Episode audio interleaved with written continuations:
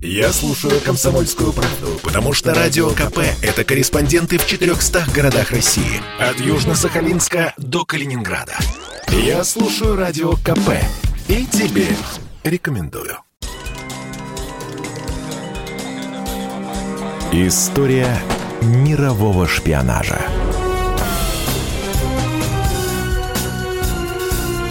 На радио «Комсомольская правда». Здравствуйте, люди! С вами корреспондент отдела международной политики комсомолки Эдвард Чесноков.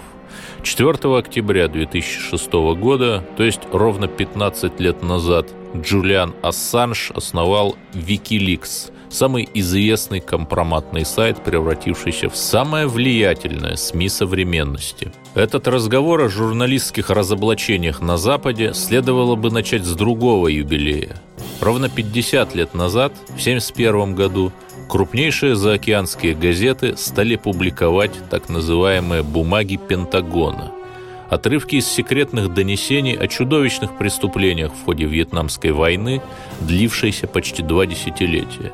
Например, о том, как бомбардировщики со звездно-полосатым флагом выжигали напалмом мирные деревни. Скандал был страшный. Уличные демонстрации, слушания в Сенате США, требования прекратить войну. И самое главное – моральное поражение. Теперь уже никто не смел утверждать, будто мы несем в Индокитай демократию. С тех пор американцы начали сворачивать участие в конфликте и в семьдесят пятом году совсем ушли из Вьетнама. Казалось бы, победа сил добра. Ах да, главный вопрос – что же это за Сноуден из семидесятых, сливший журналистам тысячи сверхсекретных документов? Его звали Даниэль Элсберг, и он по сей день здравствует. Дедушке-активисту уже девяносто лет, продолжительность жизни элиты всегда больше, чем у простого человека. В шестидесятые он работал на ключевых должностях в Минобороны, а потом в Госдепе США. Затем был аналитиком в РЕНД, американский мозговой трест, известный как теневое ЦРУ. По долгу службы Элсберг имел доступ к тем самым бумагам и слил их журналистам, вероятно, с согласия руководства. Что стало с Элсбергом дальше? Он никуда не убегал, добровольно сдался американским прокурорам. Начался суд. За шпионаж грозил пожизненный срок, но судья постановил, дело велось с процессуальными нарушениями, и героя-информатора выпустили. Почему? Просто одна часть американской элиты наживалась на Вьетнаме, где можно было пилить миллиарды на армейском заказе, а другая, наоборот, мечтала оттеснить конкурентов-ястребов от кормушки, играя на антивоенных настроениях в обществе. А теперь посмотрим, что бывает, когда появляются настоящие борцы за свободу слова, действующие без согласования с Вашингтонским обкомом. Джулиан Ассанж рос в своеобразной семье. Мать с отцом разошлись еще до рождения ребенка, а ее новый муж оказался членом религиозной секты. Мальчик с мамой скитались по родной Австралии, сменили около тридцати городов. Ну, со школьными друзьями тоже не складывалось. И, возможно, в какой-то момент Джулиан решил: «Мир ко мне несправедлив», и попытался по-подростковому отомстить. В восемьдесят седьмом году, в возрасте шестнадцати лет, он стал хакером, взламывал правительственные сайты. Через пару лет его арестовала австралийская полиция. Но особого ущерба проделки Ассанжа не нанесли. Он куролесил в сети не ради зла, а из чувства справедливости. На суде признал вину, получил небольшой штраф, вскоре вышел из тюрьмы за хорошее поведение. Тогда Джулиан понял, что куда больше пользы принесет, став хорошим хакером, сражаясь во благо людей. Он принялся помогать полиции, например, выявлять преступников, которые хранят на компьютерах запрещенный контент наподобие детской порнографии. Потом его увлекла другая идея. Зачем что-то взламывать, нарушая закон, когда самые большие тайны лежат на поверхности? Проще говоря, в открытых источниках. Так, в девяносто девятом году Ассанж, копаясь в публичном онлайн-реестре, нашел патентную заявку на технологию автоматического распознавания речи. Автором изобретения значилось Агентство национальной безопасности США. Ассанж перепугался. Понятно, как будет использоваться подобная инновация, чтобы еще активнее шпионить за людьми. Забегая вперед, наш герой оказался прав, и в две тысячи тринадцатом году другой разоблачитель, Эдвард Сноуден, рассказал о грандиозной программе американских спецслужб по прослушке телефонов по всему миру, развившейся из той самой технологии. Но как противостоять Левиафану? Для начала сделать тайное явным. В том же девяносто девятом году Ассанж зарегистрировал сайт ликс точка орг, буквально с английского «сливы».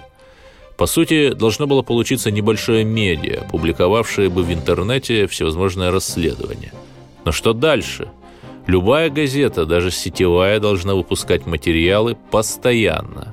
Однако у Ассанжа не было ни штата, ни денег. И первый проект заглох, не начавшись. Другой бы отступился. Но австралиец продолжал носиться со своей мечтой. Спустя два года его внимание привлек сайт «Википедия». Это была аполитичная сетевая энциклопедия, создавали ее не какие-нибудь нанятые ученые, а обычные люди, волонтеры, вдохновленные идеей. Интерфейс сайта позволял написать или отредактировать новую статью любому. Вот оно, глобальное медиа, чьи соавторы – сами пользователи. Вот оно, понял Ассанж. И в октябре две тысячи шестого года, то есть пятнадцать лет назад, запустил сайт WikiLeaks с похожей википедийной моделью. Слить через него компромат мог кто угодно. Оставалось только ждать, когда рыбка сама придет в сети. Первой публикацией WikiLeaks пятнадцать лет назад стало досье на видного полевого командира из Сомали Хасана Дахира Авейса. Оказалось, тот отдавал приказы на устранение правительственных чиновников, которые отказывались с ним сотрудничать. Как раз тогда шли международные переговоры о будущем Сомали. Авейс пытался легализоваться и попасть в правительство многострадальной страны. Но когда громкий слив выставил его убийцей, с мечтой пришлось расстаться. Хотя Санж честно заявлял, кто прислал досье из Могадишо, не знаем, подлинное ли оно, тоже неизвестно. При этом австралиец использовал хитрую тактику. Чтобы о его проекте узнало побольше людей, он отправлял самые сочные фрагменты сливов в крупнейшие СМИ. Мол, вот вам эксклюзив, только выкладываете со ссылкой на WikiLeaks. Очень скоро о герое-разоблачителе узнал весь мир. Появились сотни добровольных сторонников на разных континентах, взявших на себя рутинную работу по сортировке и публикации новых массивов компромата. Следующей инфобомбой WikiLeaks стали материалы о темных делах Даниэла Мои. В период с тысяча девятьсот семьдесят восьмого по две тысячи второй годы он был президентом-диктатором Кении и украл десятки миллионов. В общем, поначалу никакой угрозы для американских интересов Ассанж и его проект не представляли. Поэтому он свободно ездил по миру, выступал с лекциями, собрал пожертвования для WikiLeaks, часть которых, вероятно, оставлял себе. Жить-то на что-то надо. В две тысячи восьмом году Ассанж написал о коррупции в ряде европейских банков. Но у них оказались зубастые юристы. Доступ к сайту WikiLeaks на время заблокировали. Ха, вот те и свобода слова. Однако мировые лидеры и спецслужбы по-прежнему гадали, кто же стоит за Ассанжем. Он разоблачал репрессии Китая против тибетских активистов и пытки в американской тюрьме Гуантанамо. Публиковал электронную почту губернатора Аляски Сары Пейлин и отчеты о тайной аварии на ядерных объектах в Иране. Затем наступил перелом, после которого Ассанж стал для США врагом государства. пятого апреля две тысячи десятого года WikiLeaks опубликовал видео с американского вертолета, нанесшего ракетный удар по Багдаду тремя годами ранее. По официальной версии, то была спецоперация для уничтожения террористов. Однако авиаудар убил свыше десяти мирных жителей, включая двух журналистов информагентства Reuters. И, судя по видео, американские военные знали о последствиях своего налета с самого начала, но долгое время все отрицали. В ту неделю слово WikiLeaks стало самым частым поисковым запросом в сети. Под Ассанжа и его информаторов принялись копать спецслужбы. И довольно быстро выяснили, видео слил аналитик Пентагона двадцатидвухлетний Брэдли Мэннинг. За правду сражался, как Даниэль Элсберг, о котором мы рассказали ранее. Брэдли арестовали, впаяли срок. В тюрьме. Он сделал операцию по смене пола и стал, уж извините, женщиной по имени Челси. Для США угнетение трансгендеров – это страшный грех, но, как вы понимаете, не в этот раз. Брэдли или Челси освободили только в две тысячи семнадцатом году, но потом снова арестовали за отказ дать показания против Ассанжа. А что произошло с самим неистовым австралийцем, знает каждый. В том же две тысячи десятом году Швеция издала ордер на его арест по крайне мутному делу об изнасиловании. В две тысячи двенадцатом году, спасаясь от тюрьмы, Ассанж укрылся в посольстве Эквадора в Лондоне. В две тысячи девятнадцатом году его все же выдали британским властям. Герой до сих пор в тюрьме, но когда каких-нибудь блогеров-разоблачителей судят за уголовное преступление в России, то Запад разражается истерикой. «Вы не понимаете, это другое», как говорят в таких случаях.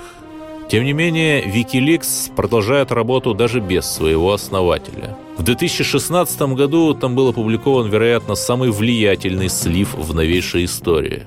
Взломанная почта штаба Хиллари Клинтон вывалила все ее грязные тайны. И на президентских выборах той осенью победил Дональд Трамп. Господи, как давно это было. За это WikiLeaks упрекали в работе на Россию. Ведь там почти нет материалов с критикой Кремля. Хотя, если вспомнить, чья армия двадцать лет бомбит мирных жителей на Ближнем Востоке и чьи спецслужбы прослушивают весь мир, то становится ясно, почему.